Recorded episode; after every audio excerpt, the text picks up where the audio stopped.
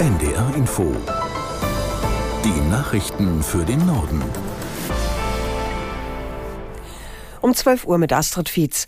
Der ukrainische Präsident Zelensky ist in Berlin mit Kanzler Scholz zusammengekommen. Er will gemeinsam mit Scholz ein bilaterales Sicherheitsabkommen unterschreiben.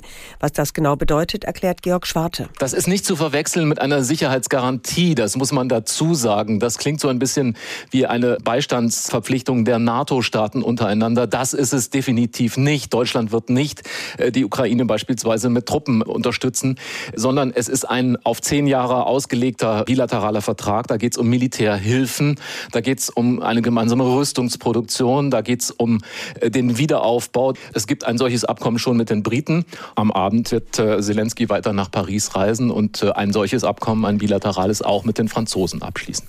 In München beginnt heute die 60. Sicherheitskonferenz. Zu dem dreitägigen Treffen werden 50 Staats- und Regierungschefs sowie viele Verteidigungs- und Außenminister erwartet. Sie sprechen unter anderem über die Lage im Nahen Osten und über den Ukraine-Krieg.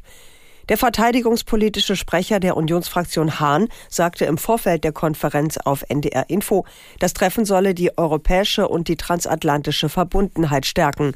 Deutschland müsse aber in Europa verteidigungspolitisch vorangehen. Deutschland sollte sich nicht nur auf der Sicherheitskonferenz tatsächlich schon seit Beginn der beiden Administrationen dahingehend verhalten, dass wir tatsächlich endlich mehr Verantwortung für uns in Europa übernehmen. Das heißt, dass wir vor allem, was konventionelle Anstrengungen angehen, wir tatsächlich verteidigungsfähiger werden.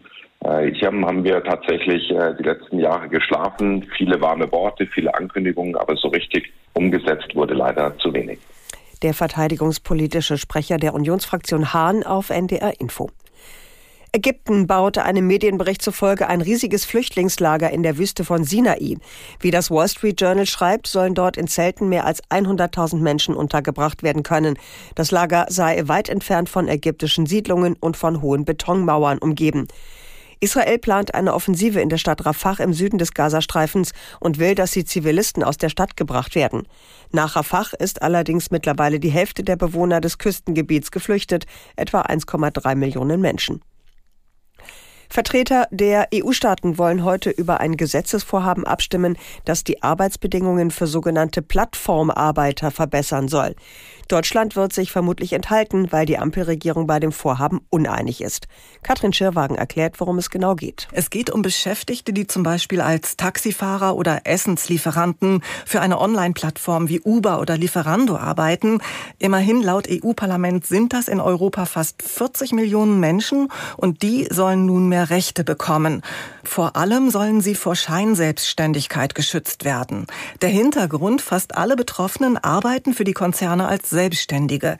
Hätten sie jedoch einen Arbeitsvertrag, dann hätten sie einen gesetzlichen Anspruch auf Mindestlohn, Lohnfortzahlung im Krankheitsfall, bezahlten Urlaub oder Mutterschutz. Der Volkswagen-Konzern ist mit einem deutlichen Absatzplus ins neue Jahr gestartet. Im Januar lieferte der Konzern weltweit fast 700.000 Fahrzeuge aller Konzernmarken aus. Das sind den Angaben zufolge rund 13 Prozent mehr als im gleichen Monat des Vorjahres. Zu verdanken sei das vor allem der Entwicklung in China. Dort war der Absatz Anfang 2023 unter anderem wegen der damaligen Corona-Beschränkungen spürbar belastet. Gegenüber dem schwachen Vorjahreswert legte VW in der Volksrepublik nun um gut 43 Prozent auf fast 300.000 Auslieferungen zu. Heute Abend entscheidet sich, wer für Deutschland im Mai zum Eurovision Song Contest nach Malmö fährt.